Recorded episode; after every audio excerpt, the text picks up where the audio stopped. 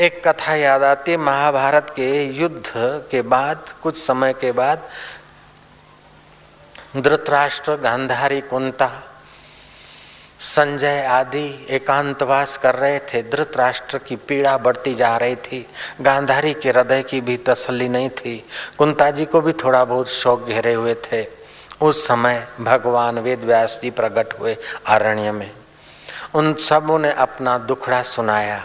वेद व्यास जी ने कहा कि अगर तुम कहते हो, रोते ही रहते हो कि हमने अपने बेटों का मुख नहीं देखा, हमने अपने वीर गति प्राप्त बेटों को नहीं देखा या उनकी भाषा नहीं सुनी तो मैं अपनी प्रतिस्मृति विद्या के बल से जो वीर गति को प्राप्त हो गए हैं तुम्हारे पुत्र उनको मैं बुला सकता हूँ और एक रात भर वे तुम्हारे बीच रह सकते हैं और उनसे तुम बातचीत भी कर सकते हो। अगर तुम चाहो तो उनकी बहुओं को भी बुला लो, तुम्हारी कुल वल्धुओं को भी बुला लो।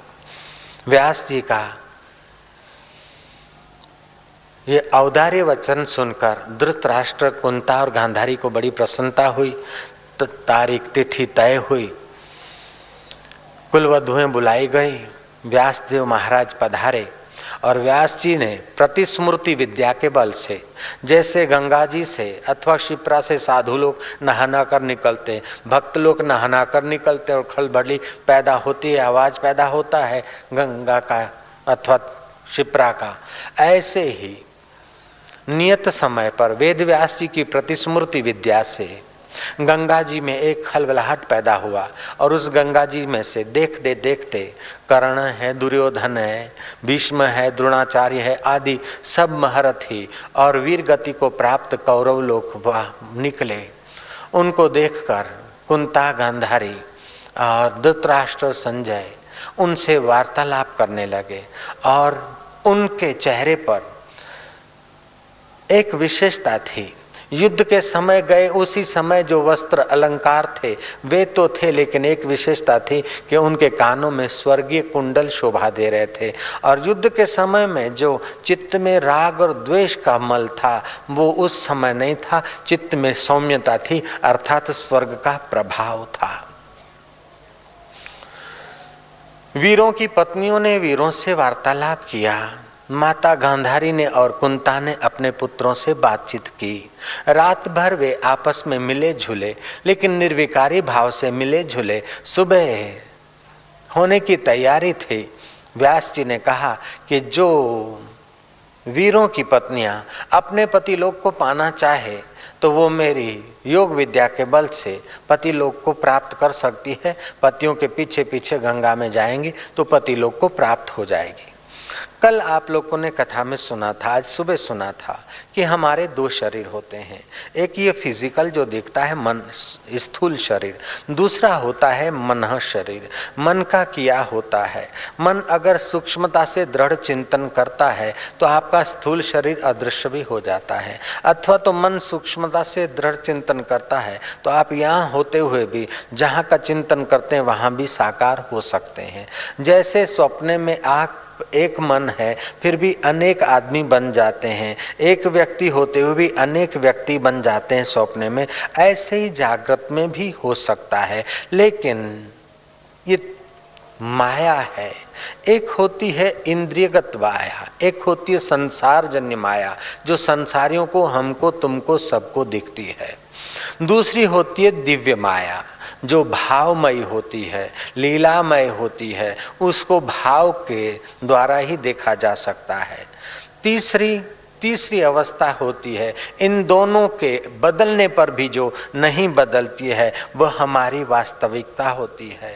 जिसने अपने वास्तविकता को जान लिया है, जिसने अपने वास्तविक आत्म परमात्मा स्वरूप को जान लिया है, वो इस मायावी पदार्थों से अथवा भावमयी अवस्थाओं से भी प्रभावित नहीं होता है। वो तो समझता है, माया मेघो जगन नीरम वर्षते यथा तथा, महाकाशिति का हानि लाभम अपि का विद्यते? माया रूपी मेघ जगत रूपी नीर जैसे तैसे वर्षा करे, फिर भी महाकाश को क्या हानि होती है? ऐसे तुम्हारे आत्म परमात्मा स्वरूप को तुम जान लोगे तो तुमको न ऐहिक माया बांधेगी, न स्वर्गीय माया बांधेगी, न अतल की, न वितल की, न तलातल की, न रसातल की, न पाताल की, न भूरलोक की, न भूअर लोक की, न जनलोक की, न तपलोक की माया तुमको प्रभावित नहीं कर सकेगी। वह अवस्था तब आएगी जब तुम गुणातीत स्वरूप में जागोगे। त्रय गुणा विषया वेदा। भगवान ने अर्जुन को कहा, ये वेद भी जो है, तीन गुणों के अंतर्गत है। त्रय गुणा विषया वेदा निस्त्रय गुणा भवा अर्जुना। तू निस्त्रय गुण हो।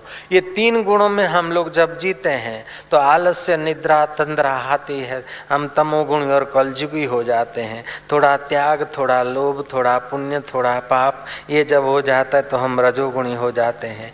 थोड़ा तप, ध्यान सेवा सुमन हम सतोगुणी हो जाते हैं। कभी हम सतोगुणी, कभी रजोगुणी, कभी तमोगुणी, कभी कलजुगी कभी द्वापरी, कभी त्रेता, कभी सतयुगी। ये सब बदलता रहता है। फिर भी जो नहीं बदल बदलता है। उसमें अगर हमारी स्थिति कराने वाले कोई महापुरुष मिल जाए और हम स्थिति करने के लिए छलांग मार जाए तो तीन मिनट के लिए अगर उसमें स्थिति हो जाए तो दोबारा गर्भवास नहीं होता है। न सब पुनरागम बरतते, फिर पुनरागमन नहीं होता है। जैसे कोई महात्मा जा रहे हैं, गर्मी के दिन है, पथिकों से पूछा कि, भाई, कहीं तालाब, नदी कुछ है? बोले, महाराज, यहाँ से आधा माइल दूर जाओगे, तालाब मिलेगा। हरा हरा लगेगा ऊपर से, पत्तों के कारण हरा हरा खुला है। आप पत्ते हटा देना, जल शुद्ध है। महात्मा गए। देखा कि कोई तालाब वालाव नहीं। तालाब लांग कर चले गए। देखा तालाब वाला नहीं, फिर स्मृति आई कि हरा हरा पत्तों से ढका मिलेगा। क्या पता है ये पत्ते पत्ते दिख रहे हैं। इन्हीं के अंदर तो पानी नहीं। नज़दीक गए तो लगा है, सही है। पत्तों को हटाया, पानी तो बिलोरी कांच जैसा। महात्मा ने पानी पिया। महात्मा दूर जा बैठे। फिर वो पानी से, पत्तों से तो तालाब तो ढक गया। तालाब तो ढक गया, लेकिन अब तालाब का ज्ञान महात्मा का नहीं ढकेगा। जयराम जी की अब वो पानी का ज्ञान नहीं ढकेगा। अब तो खुद पी सकता है, हज़ारों को पिला सकता है। ऐसे ही तीन मिनट के लिए भी ये मैं साधु हूँ, मैं असाधु हूँ, मैं पापी हूँ, मैं पुण्यात्मा हूँ, मैं फलानी जाति का हूँ मैं फलानी जाति का हूँ, अथवा रजोगुण, तमोगुण, सतोगुण, इन तीन गुणों रूपी पत्तों से हटकर जो शुद्ध स्वरूप, जलाशय तरुप स्वरूप, आत्मदेव का अनुभव कर ले, फिर तीन गुणों के बीच बरतता हुआ भी, तीनों गुणों के पार का अनुभव, उसका निजी अनुभव हो जाता है। नारायण नारायण नारायण भय नाशन दुर्मति हरण कली में हरि को नाम, निष्दिन नानक जो जपे, सफल हो वही सब काम। अब नानक जी ने तो पाँच हज़ार, पाँच सौ वर्ष पहले कहा, अभी का विज्ञान इस बात को स्वीकार करता है। डॉक्टर डॉयमन कहता है कि डिस्को डांस करने से सेक्सुअल केंद्र उत्तेजित होते हैं। जीवन शक्ति का हरास होता है। और इंडियन सिस्टम से कीर्तन करने से जीवन शक्ति का विकास होता है। योगियों का कहना है कि हकार और रकार, हरि हरि शब्द और ओम सहित हरि बोलते हो। तो सात बार ओमकार सहित हरि बोलते हो तो तुम्हारी रीढ़ की हड्डी से जुड़ी मिली गुली मिली जुली जा रही ऊपर को। सुषमणा, आपकी नाभि से लेकर कंधे तक बहत्तर हज़ार नाड़ियाँ हैं और सात मेन जंक्शंस हैं। एक एक जंक्शन से सौ सौ मुख्य नाड़ियाँ पसार होती है। और उनसे प्रति नाड़ी प्रति नाड़ियों की प्रति नाड़ियाँ ऐसे कुल मिलाकर बहत्तर हज़ार नाड़ियाँ। और उससे भी सूक्ष्म कितनी है, उसकी तो कोई गिनती नहीं। तो उसमें सुषमा मुख्य नाड़ी मानी गई है। तो नाभि से लेकर सहस्त्र सार तक ये जो नाड़ी जाती है इसमें पहला केंद्र मूलाधार केंद्र है। आप जब हरि नाम लेते हो तो सात बार हरि ओम बोलने से आपके मूलाधार केंद्र में स्वादिष्टान केंद्र में एक आध्यात्मिक वाइब्रेशन, आध्यात्मिक तरंगे पैदा होती है। जैसे जलाशय में तुम कंकड़ डालते हो तो कुंडाले कुंडाले, गोल गोल गोल कुंडाले पैदा होते हैं। अथवा तो घंटनाद करते तो घंटनाद के सूक्ष्म वेव्स तरंग पैदा होते हैं। आज से कुछ वर्ष पहले अमेरिका के शिकागो में किसी आदमी ने कोर्ट में केस मुकदमा जा दर्ज कर दिया कि लोग शंख बजाते हैं, घंट बजाते हैं और तंदुरुस्ती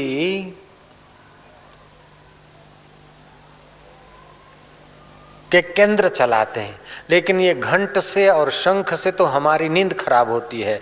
लोग बोलते हैं कि इससे तपेदिक रोग मिटता है, अशांति मिटती है, लेकिन हमको तो इस घंट और शंख नाद से तो बीमारी हो गई।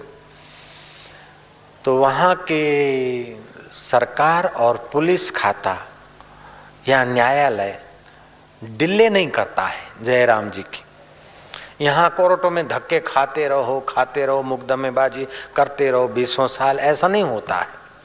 एक छोटा मोटा केस होता है कि अभी तक तो छः महीने हुए, उस कुर्सी पर न्यायाधीश की नियुक्ति नहीं हुई। फिर तीन महीने के बाद आदमी मिला, पूछा, कैसा तुम्हारा केस हो गया? बोले बाबा जी अभी वहाँ सूरत में, फलानी कोर्ट में वो न्यायाधीश की नियुक्ति नहीं हुई। फिर तीन महीने के बाद आदमी मिला कि, कैसा तुम्हारा केस? बोले बाबा जी अभी तक न्यायाधीश की पोस्टिंग ही नहीं हुई। जयराम जी की। ये हमारे भारत की स्थिति है। लेकिन वहाँ यूरोप में ऐसा नहीं है। यूएसए में ऐसा नहीं है।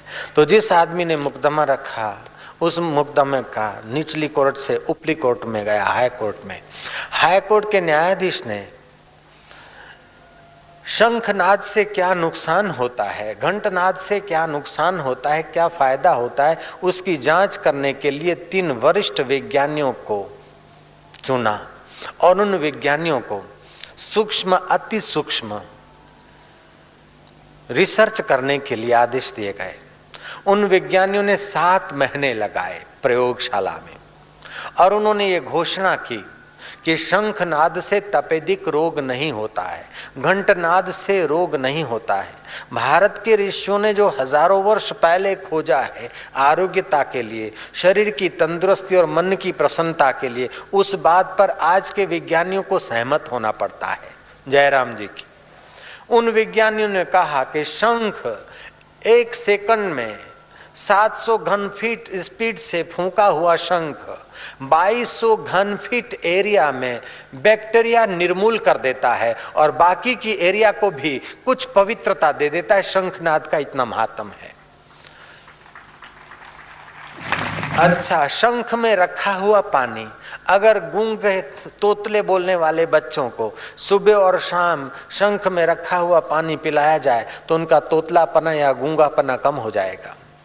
जो बिल्कुल गूँगे हैं या ज़्यादा तोतले हैं, उनको शंख में रखा हुआ पानी और शंख का पाउडर दो तीन ग्राम दूध से दिया जाए, ये हमारे भारत की खोज है, उन विज्ञानियों की खोज नहीं है। और बच्चे को गले में छोटा सा शंख डाल दिया जाए तो बच्चा गूँगा गूँगा जैसा बोलता होगा, तोतला जैसा होगा तो अच्छा बोलने लगा जाएगा। गूंगों को भी फ़ायदा करता है और तोतलों को भी फ़ायदा करता है। जब गूँगे और तोतले को शंखनाद फ़ायदा करता है तो शंख की ध्वनि वातावरण को शुद्ध करती है। ऐसे ही मंदिर में जाते हैं तो घंटनाद करते हैं। तो घंटनाद से जो तरंग पैदा होती है, वो हमारे मस्तिष्क के जो विचार परंपरा है, उसमें एक प्रकार की ब्रेक लगा देती है। और आदमी जब घंट बजाता है तो हाथ ऊपर होता है तो मन और प्राण ऊपर के केंद्रों में उठ आ जाता है। तो आदमी भले कोई हल्के विचारों में या चिंता में हो, फिर भी जब मंदिर में जाता है, देव दर्शन करता है, घंटनाद करता है तो उससे विचारों की परंपरा में एक थोड़ी सी खालीपना आ जाता है, ताकि अच्छे विचार उसके वहाँ सेट हो सके। जयराम जी की। जैसे कैसेट चालू और बीच में कैसेट को शुद्ध कर दो, फिर जो विचार भर दो, वही रह जाएँगे। ऐसे ही हमारे चित्त में न जाने कितने ही परंपरागत विचार चलते रहते हैं। जब हम मंदिर में जाते हैं, या अच्छे स्थान में जाते हैं, या साधु महात्मा के सत्संग कीर्तन में जाते हैं तो प्रणाम करके बैठते हैं, या हरि बोल करके नाम संकीर्तन करते हैं तो हमारे चित्त में एक खालीपना एक ऐसी जगह आ जाती है जहाँ हमारे जीवन की अति मूल्यवान चीज़ ठहर सके। ऐसी बात भी हम ठहराना चाहें तो ठहर सकती है। अगर नहीं ठहराना चाहें, तभी भी संस्कार तो कुछ न कुछ काम करेंगे। तो हरिनाम कीर्तन करने से, सात बार हरिनाम कीर्तन, हरिनाम जप करने से, हमारे उस जैसे पानी के थाल में गोल गोल कुंडाले बन जाते हैं। ऐसे मूलाधार और स्वादिष्टान केंद्र में एक प्रकार के वैव्स बन जाते हैं। अधिक जप करने से उसमें हताशा और निराशा के विचारों को दूर फेंकने की आध्यात्मिक शक्ति का संचार होता है। और जप करने से रोग के कीटाणु भाग खड़े होते हैं और वो आदमी मंद और तीव्र प्रारब्ध को कुचल सकता है। और तर तीव्र प्रारब्ध से अगर रोग आ भी जाए तो साधारण आदमी जितना रोग से प्रभावित होता है, ऐसा वो महापुरुष रोग से प्रभावित नहीं होगा। वो तो जन्म मरण के रोग को मिटा देता है तो शरीर के रोग से क्या प्रभावित होगा? नानक जी ने जो 500 वर्ष पहले बात कही, वो बात आज के विज्ञान को अपनी भाषा में कहनी पड़ती। भय नाशन दुर्मति हरण, कली में हरि को नाम, निष्दिन नानक जो जपे, सफल हो वही सब काम। श्री कृष्ण नारद जी को कहते हैं, ना हम बसामी वैकुंठे, योगी नाम हृदय नवाहा मद भक्ता यत्र गायंती तत्र तिष्ठामी नारदा। मैं वैकुंठ में कभी कभी नहीं होता हूँ। योगियों का हृदय लांग जाता हूँ। लेकिन जहाँ मेरे भक्त संत हरिनाम कीर्तन करते हैं, वहाँ तो मैं ज़रूर होता हूँ। गिरी गुफा में कोई योगी विरला योगी समाधि करके आनंद को प्राप्त होता है, आनंदमय कोष में जा पाता है। लेकिन हे नारद, जहाँ हरिनाम संकीर्तन, सामूहिक कीर्तन होता है, वहाँ तो हर दिल की गुफा में हरि का रस सहज स्वभाव में प्रकट होने लगता है। ज्योत निरंजन ओमकार रारंकार सोहंग सतनाम जप कर वर्षों के जप से, कोई भले ही मुश्किल से भंवर गुफा में जाए, लेकिन हृदय गुफा का आनंद जब तक नहीं मिलता है तो भंवर गुफा में जाने वाले का स्वभाव भी जल्दी से शीतल नहीं होता है। इसलिए ऋषि ने कहा, रक्षताम रक्षताम कोशा नाम अपी हृदय कोशम। तो आप जब हरि नाम कीर्तन करते हैं तो आपका हृदय कोश विकसित होता है। मूलाधार, स्वादिष्टान, मणिपुर, ये तीन केंद्रों के बाद चौथा केंद्र आता है हृदय। इसको अनहद नाद भी बोलते हैं। हृदय केंद्र विकसित हो तो अजपा गायत्री भी चलने लगती है और अनहद नाद का भी अनुभव होता है। नानक जी ने कहा, अनद सुनो बड भागिया, सकल मनोरथ पूरे। उस आदमी के सारे मनोरथ पूरे हो जाते हैं जो अनहद नाद को सुन लेता है। तो पंच तंत्र में और स्कंद पुराण में कथा आई है कि मृत आत्माओं के लिए जो सोच विचार करता है और रोता रहता है, आँसू बहाता रहता है और लींट आदि निकालता है। पंचतंत्र और स्कंद पुराण में आया है कि जैसे पिंड दान करने से, जल और पिंड देने से पितरों को मिलता है, ऐसे जो लोग आँसू बहाते हैं और कफ निकालते हैं, मृतक आत्माओं की इच्छा न होने पर भी उन्हें वह पान करना पड़ता है। इसलिए चतुर आदमियों को चाहिए कि मृतकों के लिए रोए नहीं, आँसू न बहाए, कफ न निकाले, रो रो कर नाक से गंदगी न निकाले, लेकिन उनके लिए भी कीर्तन करें, उनकी स्मृति आ जाए। मानो किसी का पति चला गया, किसी की पत्नी, बेटा, बहू, कोई चला गया है तो उनकी याद में वो कह दे कि, हे मेरे फलाने, हे मेरे पुत्र, तुम्हारा शरीर तो नश्वर था वो शरीर नश्वर यहीं रह गया, लेकिन शरीर न रहने पर भी तुम हो, इसलिए तुम्हारी मौत नहीं होती है। तुम अमर हो, तुम आत्मा हो, चैतन्य हो, अपने परमात्मा का स्मरण करके अपने आत्मा को परमात्मा में मिलाना। हे मेरी पत्नी, अब मेरा देखो बहू, में ध्यान नहीं रखती। ए मुन्ना की माथू कटे है, एक तो बिचारी मरेगी ने वेर फरे वाली दुखी काई करे यार तू। मुन्ना की माँ को याद करके उसको दुखी मत कर। मुन्ना के बाप को याद करके तू उसको दुख मत पहुँचा। लेकिन मुन्ना की माँ के अंदर, मुन्ना के बाप के अंदर जो बापों का बाप और माताओं की माता आत्मा परमात्मा है, उसकी उसको याद दिला कि तू मुन्ने की माँ नहीं थी, तू मेरी पत्नी नहीं थी, मैं फलाने की माँ नहीं थी। तू तो आत्मा थी और परमात्मा की थी। अपने परमात्मा को पहचान कर तू मुक्त हो जा और मैं भी इसी रास्ते चलूँगा। तो आप मृतक आदमी का शोक न करिए और जीवितों के लिए भी चिंता न करिए और वर्तमान वस्तु है, उनके लिए भी मोह न करिए और जो वस्तु छूट गई, उनके लिए भी विषाद न करिए। अर्जुन को भगवान कहते हैं अशोचानुशोचस्तुम प्रज्ञावाद स्वभाष से गता शून्य गता शून्य जो गया, सो गया। जो बीत गई, सो बीत गई। तकदीर का शिकवा कौन करे? जो तीर कमान से निकल गई, उस तीर का पीछा कौन करे? क्यों करे? कब तक करे? जो धन मिला, सो मिला। जो न मिला, सो न मिला। जो मान मिला, सो मिला। जो अपमान मिला, सो मिला। जो वस्तु कपड़े रहे, सो रहे। जो गए, सो गए। और भी जो रहेगा, सो रहेगा। जो जाएगा, सो जाएगा। आखिर सारी दुनिया फानी है तो कब तक फानी वस्तुओं का तू चिंतन करेगा, कब तक फानी परिस्थितियों को तू पकड़ रखेगा।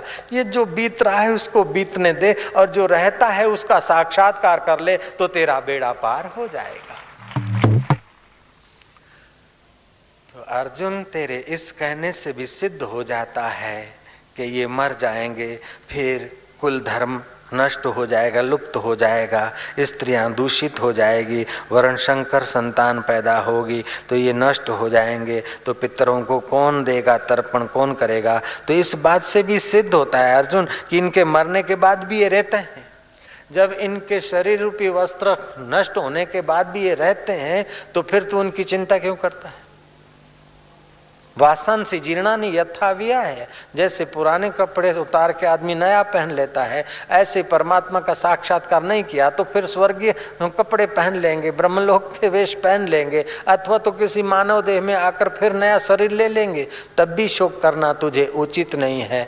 तो गए जन्म में कोई किसी का बेटा था, अभी तुम्हारा बेटा हो दिखता है। गए जन्म में तुम किसी के बाप थे, अभी तुम्हारा कोई बाप हो दिखता है। ऐसे उसके पहले न जाने तुम इसके बेटे थे या ये तुम्हारा बेटा था। इस विराट सृष्टि में कोई किसी का पक्का संबंध नहीं है। सब जैसे सरिता के बहाव में दूर दूर के तिनखे आपस में आ मिलते और फिर झूलते, झामते, फिर बिखर जाते, फिर कभी मिलते, न मिलते। एक दूसरे से वही के वही मिलें और न भी मिलें। ऐसे इस विराट काल समुदाय में कई जीव एक साथ आते हैं, मिलते हैं, झुलते हैं, फिर बिखर जाते हैं। लेकिन उन जीवों का जो जीवनदाता आधार है, उसका जो साक्षात्कार कर लेता है, वही पुरुष धन्य है। ना कोई संगी साथी, ऐसा जो जीवन में साथ चले, इन मेलों में रहकर मजबूर हम अकेले चले। इन मेलों में रहकर भी,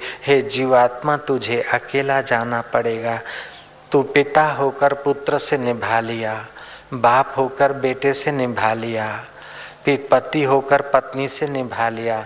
लेकिन कर्ता जब मरेगा तो अनाथ होकर जाएगा। कर्ता अनाथ हो जाए, उसके पहले अपने नाथ का साक्षात्कार कर ले तो बेड़ा पार हो जाएगा। हो हो हो।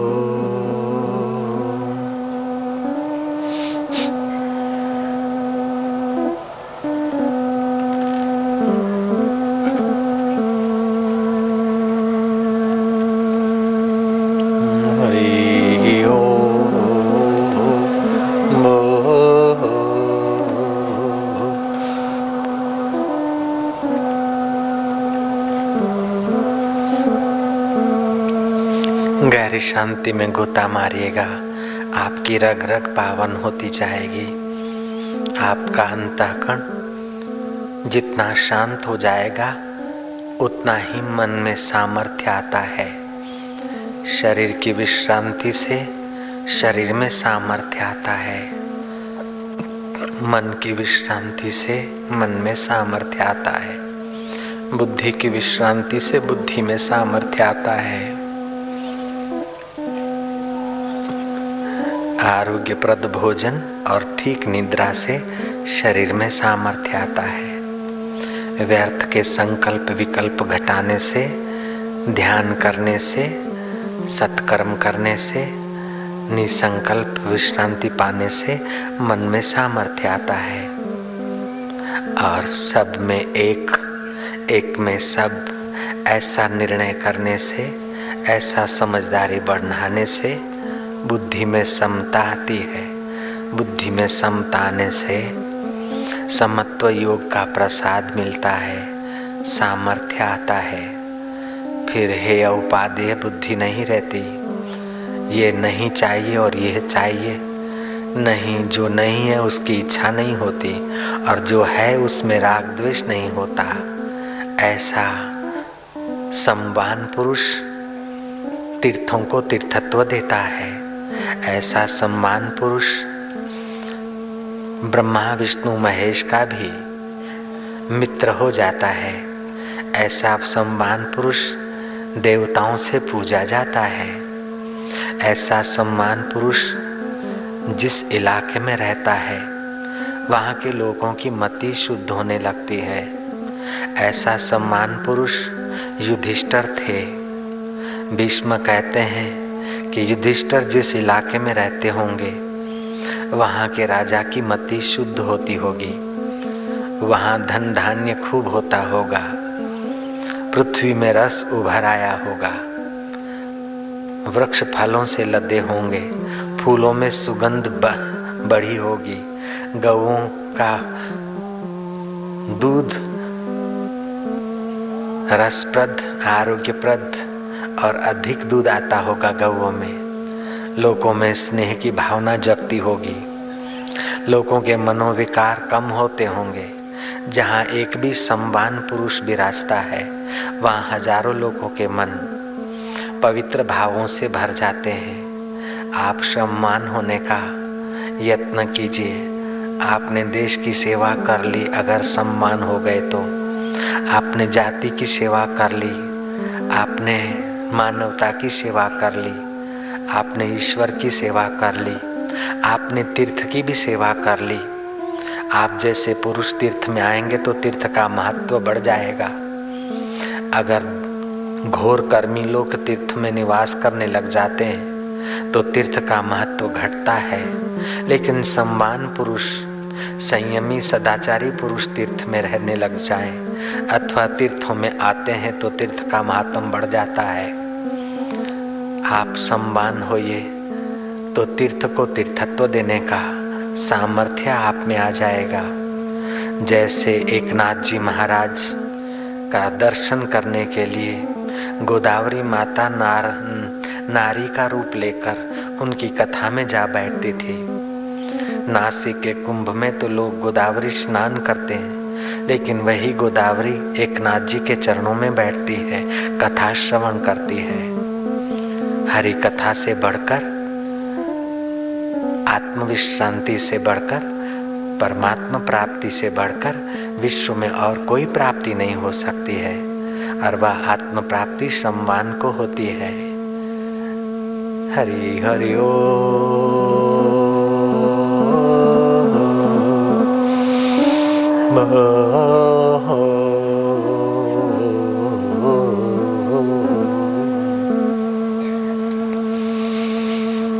संध्या का समय है, गहरा श्वास लीजिए।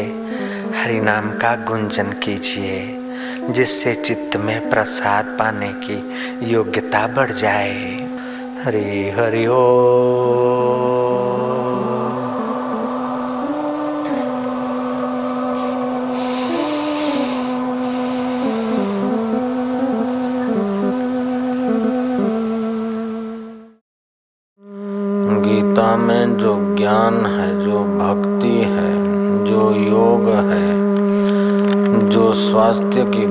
है। गीता की एक विशेषता है कि ये हर जाति के व्यक्ति के लिए, हर मज़हब के व्यक्ति के लिए, हर उम्र के व्यक्ति के लिए ये गीता ग्रंथ सतुपदेश देता है। गीता में जो ब्रह्म विद्या बताई गई है, वो ब्रह्म विद्या अरण्य में दी जाती थी, लेकिन गीता ने कमाल कर दिया है। अरण्य की ब्रह्म विद्या रण के मैदान में प्रकट कर दी श्री कृष्ण ने। जो योग गिरी गुफाओं में होता था, उस योग को युद्ध के मैदान में लाकर धर दिया। जो धर्म यज्ञशाला में संपन्न होता उस धर्म को युद्ध के मैदान में प्रकट कर दिया गीताकार ने। मरने के बाद मुक्ति चाहिए तो श्रीमद् भागवत है, लेकिन जीते जी विषय विकारों के बीच जूझते हुए युद्ध के मैदान में, हम लोग भी तो युद्ध के मैदान में है। सात्विक और राज, तामस, राजस वृत्तियों से भिड़ना ही पड़ता है। जीते जी अगर आत्मानुभूति करनी हो, जीते जी अगर मुक्ति का अनुभव करना हो तो भगवत गीता का ज्ञान है। गीता एक ऐसी साम्य विद्या देती है कि जिससे राग द्वेष निर्मूल हो जाता है। गीता एक ऐसी अनूठी ईश्वर विद्या देती कि जिससे अहंकार निर्मूल हो जाता है। गीता ऐसी ब्रह्म विद्या देती है कि जीव का अपना जीवत्व की भ्रांति छूटकर अपने को शिव स्वरूप जान लेता है। और गीता ऐसी अभय विद्या देती है कि मृत्यु का भय चला जाता है। तक्षक आकर काटे उसके पहले तक्षक का वास्तविक स्वरूप और परीक्षत का वास्तविक स्वरूप। श्री कृष्ण के वास्तविक स्वरूप से अभिन्न है, ऐसा ज्ञान करा दिया सुखदेव जी महाराज ने। गीता का एकाद श्लोक का पाठ हो जाए, भगवान नाम कीर्तन हो जाए और गीता के अमृत को अनुभव करने वाले जिन्होंने अपना कार्य साध लिया, ऐसे सात्विक सज्जन साधु पुरुष का दर्शन हो जाए तो करोड़ों तीर्थों का फल कहा गया है। भगवान ने नारद जी को कहा, ना हम बसामी वैकुंठे योगी नाम हृदय नवई मद भक्ता यत्र गायंती तत्र तिष्ठामी नारदा। कभी मैं वैकुंठ में नहीं होता, योगियों का हृदय लांग जाता हूँ, लेकिन जहाँ मेरे भक्त गान करते हैं, कीर्तन करते हैं, मैं वहाँ अवश्य होता हूँ। कलौ तो कीर्तनाथ और कीर्तन का मतलब ये नहीं कि बेसुरे साज पीटते पीटते रात भर जागते जागते हुक्के खींचते खींचते और फिर दूसरे दिन सोते रहें। कीर्तन का अर्थ है कि जो कुछ दृश्यमान जगत है। जैसे पंखा दिखता है, ट्यूबलाइट दिखती है, एम्पलीफायर दिखता है, गीजर दिखता है, फ्रिज दिखता है, वो दिखता है, सब दिखते हैं भिन्न भिन्न साधन, लेकिन उसमें अभिन्न एक विद्युत शक्ति की ही करामत है। ऐसे भिन्न भिन्न नामों में, भिन्न भिन्न रूपों में, भिन्न भिन्न अवस्थाओं में एक अभिन्न मेरा चैतन्य श्री कृष्ण है श्री राम है, जो जिसका इष्ट है। उसका सुमरण होता है तो वह आदमी समझो सतत कीर्तन ही कर रहा है। और कब कभार तालबद्ध अहोभाव से हरिनाम कीर्तन करे तो उसका मन और प्राण ऊर्धगामी होता है। विश्व में सब लोग, सब जीव, सब प्राणी सुख के लिए प्रयत्न करते हैं। एक सुख होता है जो कीड़ी से लेकर कुंजर तक और साधारण मनुष्य से लेकर देवता तक को मिलता है। वह सुख है इंद्रिय ग्राह्य इंद्रियों के संयोग से सुख मिलता है। देखने की खूब इच्छा हुई, फलानी वस्तु, वो चीज़ देखने को मिल गई, बड़ा सुख हुआ। भोगने की वस्तु की इच्छा हुई, वो चीज़ मिल गई, बड़ा सुख मिला। सुनने की इच्छा हुई, वो चीज़ सुनाई पड़ी, बड़ा सुख हुआ। ये से बड़े सुख कई बार आए और कई बार नष्ट हो गए। इसको बोलते हैं संयोग जन्य सुख। इसको राजस सुख भी कह सकते हैं। दूसरा पहन, दूसरा सुख होता है तामस सुख। तामस सुख भी सब लोग लेते हैं, निद्रा, आलस्य, प्रमाद आदि से पड़े रहे। अरे, गहरी नींद में भी थोड़ा तो दुख भूल जाता है आदमी, लेकिन सुख का प्रकाश करने वाली बुद्धि नहीं होती। उस समय भी सुख तो होता है। ये तामस सुख, राजस सुख तो करोड़ों जीव लेते हैं। इससे विलक्षण है सात्विक सुख।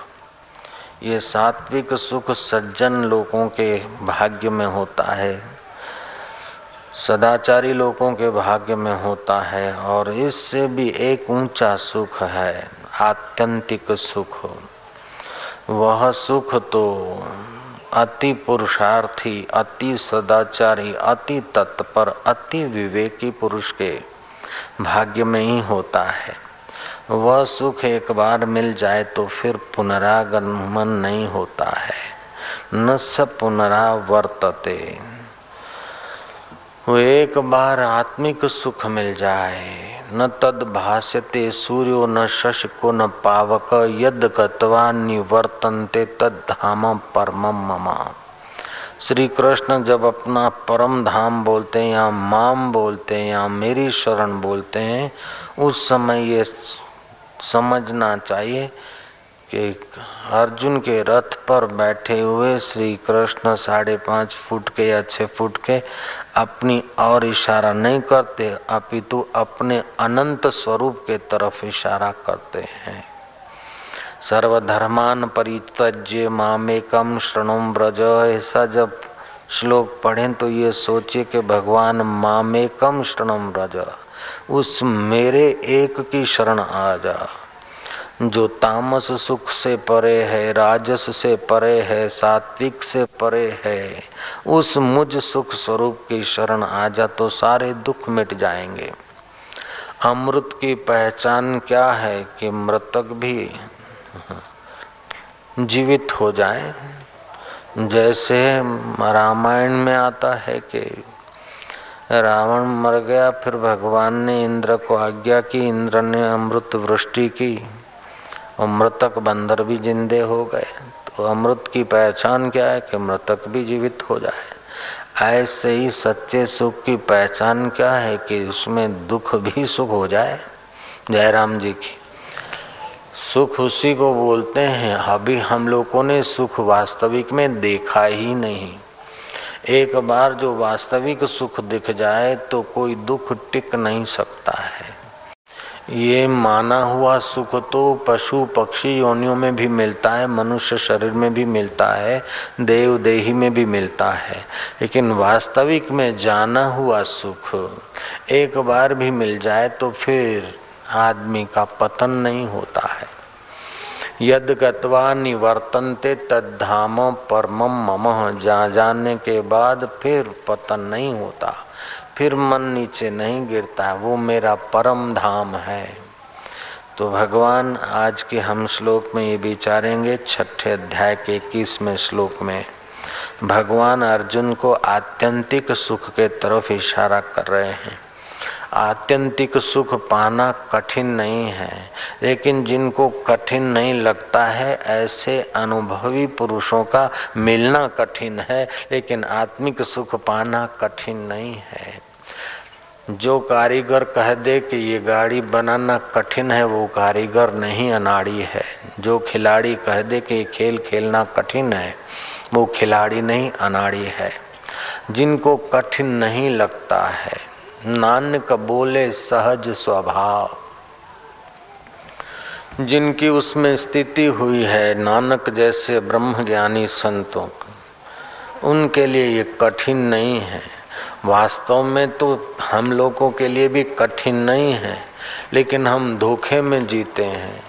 धोखे का सुख लेने की आदत पड़ गई है इसलिए असली सुख की तत्परता नहीं है। असली सुख की तत्परता नहीं, इसीलिए असली सुख कठिन लग रहा है। हरि ओ।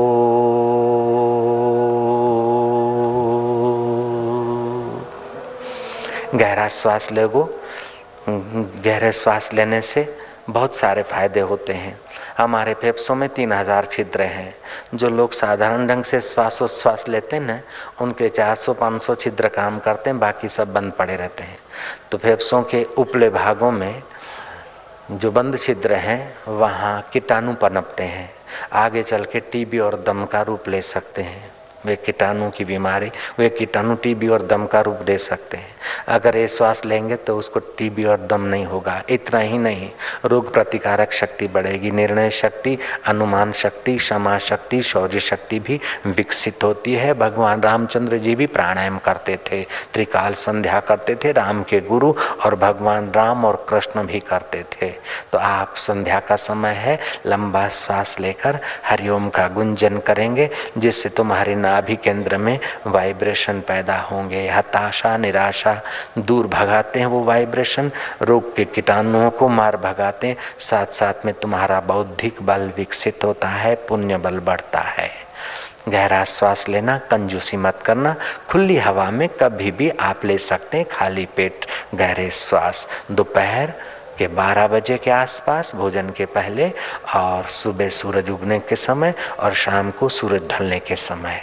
ये त्रिकाल संध्या बहुत फ़ायदा करती थी। हिंदू संस्कृति के लोगों का पतन होने का काल जब से संध्या और प्राणायाम भूलते चले गए, तब से पतन काल शुरू हुआ। मुसलमान लोग अभी भी पाँच टाइम नमाज़ पढ़ते हैं, चालू ऑफ़िस में से भी वो जा सकते हैं, इतना भारत गवर्नमेंट ने उनको सुविधा कर दी है। और आपको त्रिकाल संध्या करने के लिए ऑफ़िस में से जाने की भी ज़रूरत नहीं पड़ेगी। एक तो छः बजे के बाद होती है और एक सुबह सात बजे के पहले होती है। बाकी रही दोपहर के बारह बजे की, वो कुर्सी पर भी पाँच प्राणायाम करके आप अपनी नमाज़ कर सकते हैं। जय राम जी की। आपके पास तो केवल तीन टाइम है। वो पाँच टाइम करते हैं तो तुम कम से कम तीन टाइम तो संभालो। तीन टाइम संभालो, तब संभालो। अभी का एक टाइम तो संभाल लेना। नारायण बोलो, नारायण ना नारायण, आप किसका नाम ले रहे हैं पता है? आप किससे दोस्ती कर रहे हैं? जो सच्चा तुम्हारा साथी है। कबीरा यह जग आए के बहुत से कीने मीत, जिन दिल बांधा एक से वे सोए निश्चिंत। नरानाम समूहम इति नारम, नर नारियों में जो चैतन्य चम चम चमक रहा है, उस परमात्मा का नाम नारायण है। इसलिए अपने प्यारे का नाम लेने से आपका हृदय कमल खिल जाना चाहिए। बोलो ना, नारायण नारायण नारायण। अजामिल तो बेटे का नाम नारायण लेकर तर गया तो तुम नारायण का नाम नारायण लेकर तर जाओ तो इसमें क्या आश्चर्य है? नारायण नारायण नारायण, कितने अच्छे लग रहे हो। नारायण। हरि हरि ओ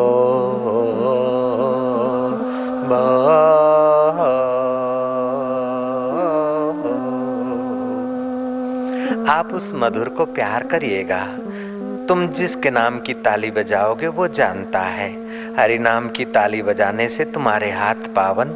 हरि नाम का श्रवण करने से तुम्हारे कान पावन। हरि नाम का उच्चारण करने से तुम्हारी जिह्वा पावन। और हरि को दुल्हार करने से तुम सचमुच में हरि के दुल्हारे ही हो जाओगे। हरि हरि ओ हो, हो, हो, हो, हो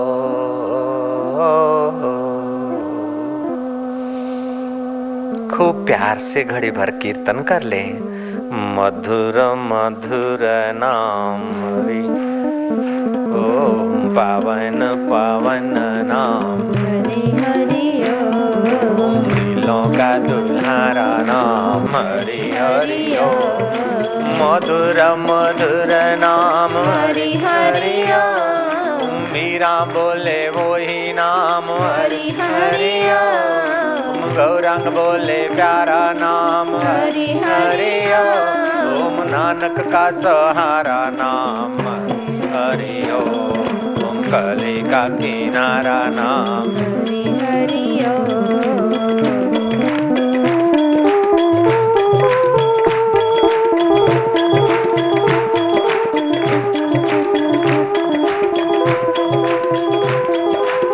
तुम्हारी रग रग पावन होती जाए।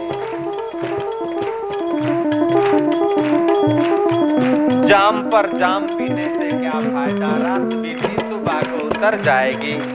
तू हरि नाम की प्यालियाँ पी ले, तेरी सारी ज़िंदगी सुधर जाएगी। अब तो डॉक्टर डायमंड ने रिसर्च करके घोषणा किया है कि डिस्को डांस करने से जीवन शक्ति का ह्रास होता है।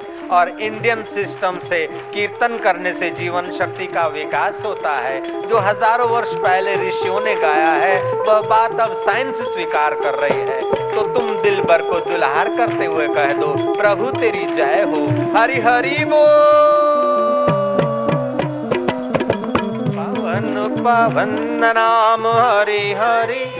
ओम मधुर मधुर नाम, हरि हरि हो ओम दिलों का दुलारा नाम, हरि हरि हो ओम कली का किनारा नाम, हरि हरि हो पाप का निवारक नाम ओम पुण्यों का प्यारा नाम, हरि हरि हो पावन पावन नाम।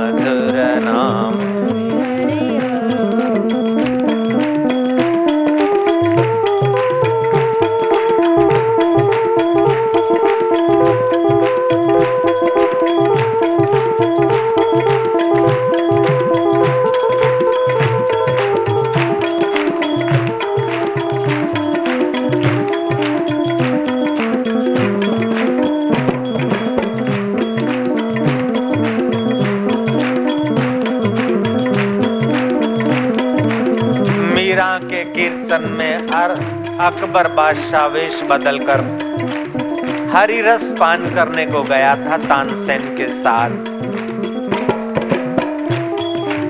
बड़भागी लोग रहे होंगे जो मीरा की महफिल में झूमे होंगे धनभागी लोग रहे होंगे जो गौरांग के साथ बंगाल में हर कीर्तन में सम्मिलित हुए होंगे ओ महरी ओ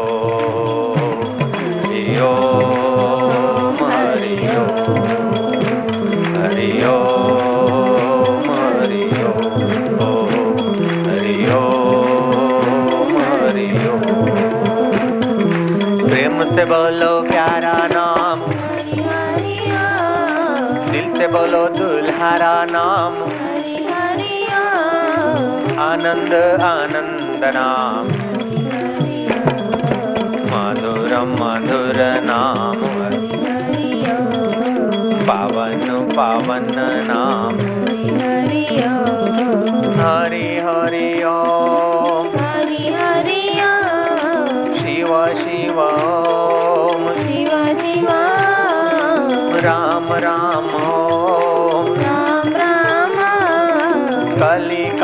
नाम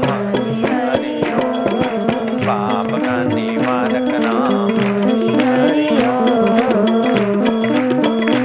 जिस काजी ने हरि नाम कीर्तन पर बंदश डाली थी, आखिर उसी काजी को गौरांग के साथ हरिनाम करते हुए नाचना पड़ा था। ये हरिनाम के प्यारों की दृढ़ता और हरिनाम की महिमा है।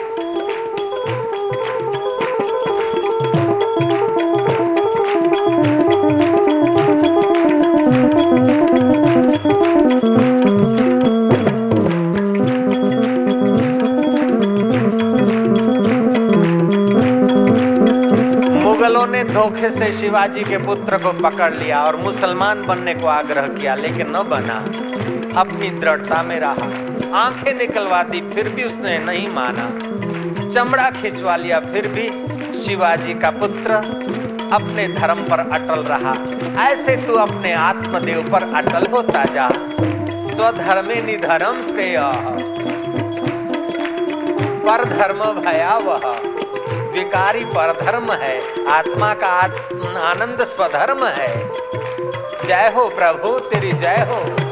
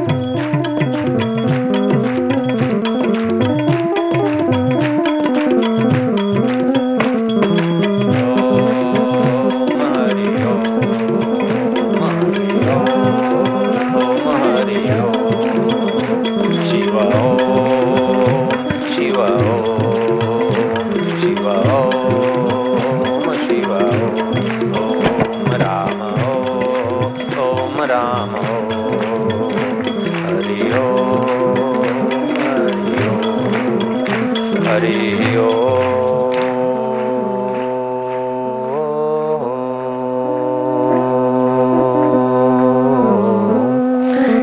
वालों को एक आध मिनट गहरी शांति में गोता मारना चाहिए। कीर्तन का पुण्य दस गुना होता है। जप करने वालों को भी ध्यान ज़रूर करना चाहिए और संसार के कर्म करने वालों को भी कर्म की साफल्यता के लिए ध्यान करना चाहिए। ओ,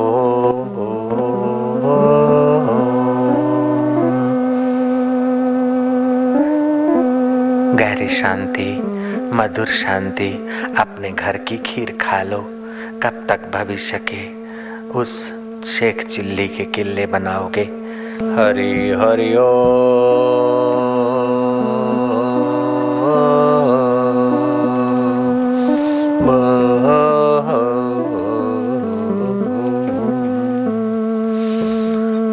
सच्चे हृदय से उससे प्यार करते जाओ।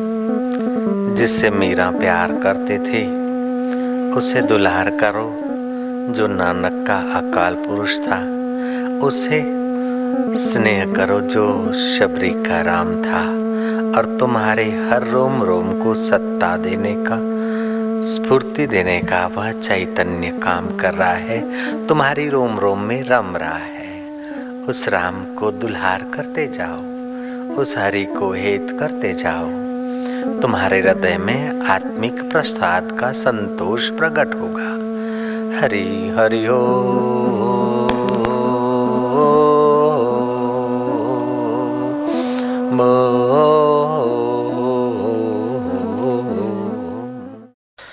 जो यतात्मा दृढ़ निश्चय योगी सदा संतुष्ट है, जो अपने मन और बुद्धि के को मुझमें अर्पण किए हुए ऐसा मेरा भक्त मुझे प्रिय है।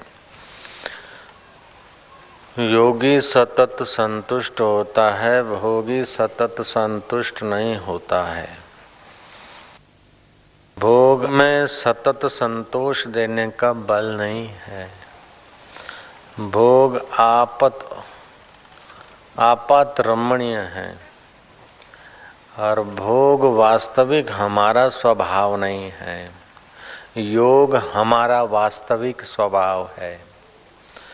दुख आया, मन में क्रोध आया, हम क्रोधी हो गए। क्रोध चला गया, हम शांत हो गए।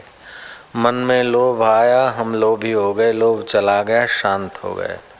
मन में उद्वेग आया, हम दुखी हो गए, उद्वेग चला गया, हम शांत हो गए। वास्तविक हमारा स्वभाव शांत है। जय राम जी की। जो वास्तविक सहज स्वभाव होता है न, उसको पाना कठिन भी नहीं होता है। और जो सहज स्वभाव नहीं होता, उसको करने में बहुत कुछ गड़बड़ करनी पड़ती है, फिर भी टिकता नहीं। जैसे हमारे मुँह में बत्तीस दांत है तो प्राकृतिक व्यवस्था है, सहज स्वभाव है। उसमें अगर कोई सब्ज़ी का तिनखा फंस जाता है या रोटी का टुकड़ा फंस जाता है ना, फिर लूली बार बार वहीं लटका करती हो। अब बत्तीस पत्थर पड़े नो प्रॉब्लम लेकिन एक सब्ज़ी का तिनखा घुस गया तो प्रॉब्लम हो गया। जयराम जी की। जयराम जी तो बोलो, कंजूसी नहीं। हाँ। तो ऐसे ही सुख चाहे कितना भी पड़ा रहे, आप कभी परेशान नहीं होते। दुख जरा भी आता है ना तो आपको अच्छा नहीं लगता।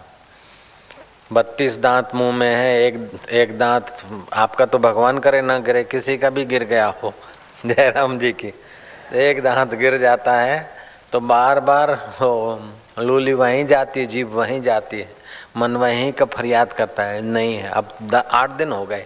फिर भी बार बार उधर ही मन जाएगा। मेरा दांत गिरा नहीं आठ दिन पहले, लेकिन एक बात बताता हूँ। तो मन अभाव के तरफ़ जाता है। मन का स्वभाव है, अभाव के तरफ़ जाना। जो वर्तमान में है, उधर का आदर नहीं। जो हाजिर है, उसका आदर नहीं। जो बेगैर हाजिर है, उसकी फरियाद। अब बत्तीस दांत थे तो कोई परवाह नहीं। एक एक चला गया तो इकतीस की कोई गिनती नहीं। हो, जो एक नहीं है, उधर ही बार बार जीव जाती है। तो जो नहीं है, उसके तरफ़ जाती और जो है, उसके तरफ़ अपनी वृत्ति जल्दी से जाती नहीं, इसी का नाम माया है। तो अपना पर ब्रह्म परमात्मा, आद सत्य जुगात सत्य है भी सत्य नानक हो से भी सत्य जो पहले था, अब भी है, युगों से था, अब भी है, बाद में रहेगा। ऐसे आत्मदेव के तरफ़ वृत्ति नहीं जाती, लेकिन जो भोग पहले नहीं थे, बाद में नहीं रहेंगे और अभी नहीं के तरफ़ चले जा रहे हैं। देखत नैन चलो जग जाई, का मांगू कछु स्थिर न रहाई। हम लोग उस सतत रहने वाले तत्व को नहीं जानते, इसीलिए न जाने कितने युग बीत गए, कितने जन्म बीत गए। चाहते तो सदा सुखी रहना, लेकिन जहाँ सदा सुख है, वहाँ का हम आदर नहीं कर पाते हैं। तीन प्रकार का ज्ञान होता है। एक होता है इंद्रियगत ज्ञान। आँख देखती है। आँख देखती आकाश कढ़ावे जैसा, लेकिन कढ़ावे जैसा नहीं है। आँख की बनावट ऐसी, इसीलिए कढ़ावे जैसा दिखता है। कान सुनते हैं शब्द, लेकिन इसमें बुद्धि लगानी पड़ती। तो इंद्रियगत ज्ञान। इंद्रियगत ज्ञान फिर दूसरा होता है बुद्धिगत ज्ञान, और तीसरा होता है वास्तविक ज्ञान।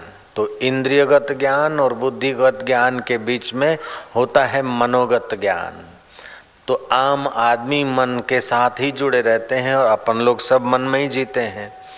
तो मन का अगर इंद्रियों के तरफ़ झुकाव है तो जगत सच्चा लगेगा और घड़ी घड़ी में आकर्षण और विकार हमको नचाते रहेंगे। इंद्रियगत ज्ञान का आदर करने से आदमी अल्पमति हो जाता है और बुद्धिगत ज्ञान का आदर करने से आदमी तेजस्वी मति होता है। जो तेजस्वी मति होता, होते होते होते ऊंचाई पर पहुँचता है तो वो परम तेज पुंज स्वरूप अपने शुद्ध बुद्ध अकाल पुरुष के आनंद को पा लेता है।